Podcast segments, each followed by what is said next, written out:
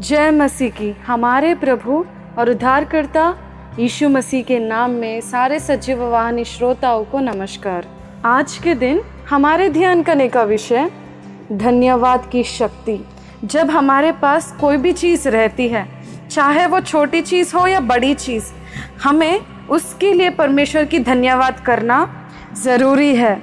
क्योंकि परमेश्वर जो भी हमें देता है, वो चाहे छोटी सी चीज़ हो सकती है या बड़ी सी, पर हमें हर एक चीज़, हर एक दिन, हर एक काम के लिए परमेश्वर की धन्यवाद करना सीखना है। अगर हम देखें, बहुत ही लोग, हम भी कई बार अपने ज़िंदगियों में सही तरीके से किसी आशीष का आनंद नहीं ले पाते।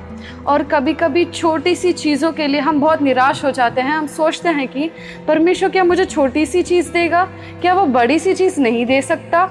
करके हम उल्टा परमेश्वर के ऊपर बात करते हैं। हम सोचते हैं कि क्या वो बस छोटा ही देता है? क्या वो मुझे बड़ा नहीं दे सकता? पर हमें अगर धन्यवाद पूर्वक अगर हम परमेश्वर के पास शुक्रिया अदा से जाए अगर हम उस छोटी भी चीज़ हो, अगर हम उस छोटी सी चीज़ के लिए हम परमेश्वर का धन्यवाद करें तो हम बहुत ही बड़ा सामर्थ्य उस छोटी सी चीज़ से बाहर निकलता हुआ देख पाएँगे। जैसे हमारे उद्धारकर्ता प्रभु यीशु मसीह ने किया। अगर हम देख पाए, मत्ती का पुस्तक, पंद्रह अध्याय, उसके छत्तीसवें पद में जैसे लिखा है इधर परमेश्वर के पास बहुत बड़ी सी भीड़ थी। तो परमेश्वर को उन सभी के ऊपर तरस आ रहा था, क्योंकि वो सारा भीड़ परमेश्वर के पीछे बहुत ही देर तक था। तीन दिन हो गए थे परमेश्वर के पीछे पीछे वो चलकर। तो परमेश्वर को उन सभी के ऊपर प्यार और तरस आया और परमेश्वर उन सभी को भूखे नहीं बेचना चाहता था। और जब परमेश्वर ने ये सब बातें की तो चेलों ने कहा हमें इस जंगल में कहाँ से इतनी रोटी मिलेगी कि हम इतनी बड़ी भीड़ को तृप्त करें? वो भीड़ लगभग चार हज़ार लोगों से बढ़कर थी। केवल पुरुष ही चार हज़ार थे। तो अब सोचिए वो भीड़ कितनी बड़ी थी। पर हमारे प्रभु यीशु मसीह पीछे नहीं हटे। उन्होंने पूछा चेलों से, तुम्हारे पास कितनी रोटियाँ हैं? तो उन्होंने कहा, सात और तोड़ी सी छोटी मछलियाँ। तब परमेश्वर ने क्या किया?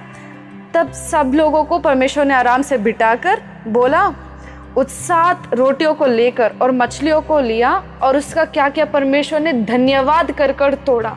और जब परमेश्वर उस रोटी और उस मछलियों को परमेश्वर तोड़कर बांटता ही गया और उसके चेले को दे दिया और सभी लोग काकर तृप्त हो गए और चेलों ने बचे हुए टुकड़ों से भरे हुए सात टोकरे उठाए। तो देखिए, केवल वो खाए नहीं वो तृप्त भी हो गए। तो इसका क्या मतलब है? अगर आपके पास आज सात रोटियों जैसी बहुत सारी छोटी सी चीज़ होगी, जो आपके लिए काफ़ी नहीं है, पर अगर आप उसको उठाकर परमेश्वर की धन्यवाद करेंगे, जैसे अभी इधर ईशु ने किया तो आप भी चमत्कार के लिए दरवाज़ा खोल पाएँगे। तो आपके धन्यवाद में इतनी सामर्थ है। जब आप धन्यवाद करेंगे यीशु का तो आप चमत्कार और बड़े बड़े काम होते देखेंगे आपके ज़िंदगियों में। आज के दिन आपको कुछ काम काफ़ी नहीं हो रहा, खाना भी ठीक से नहीं खा पा रहे तो उस छोटी सी चीज़ के लिए जो आपकी ज़िंदगी में आज तक है, उसके लिए आप जब धन्यवाद करेंगे यीशु का तो आप देखेंगे बड़े बड़े चमत्कार।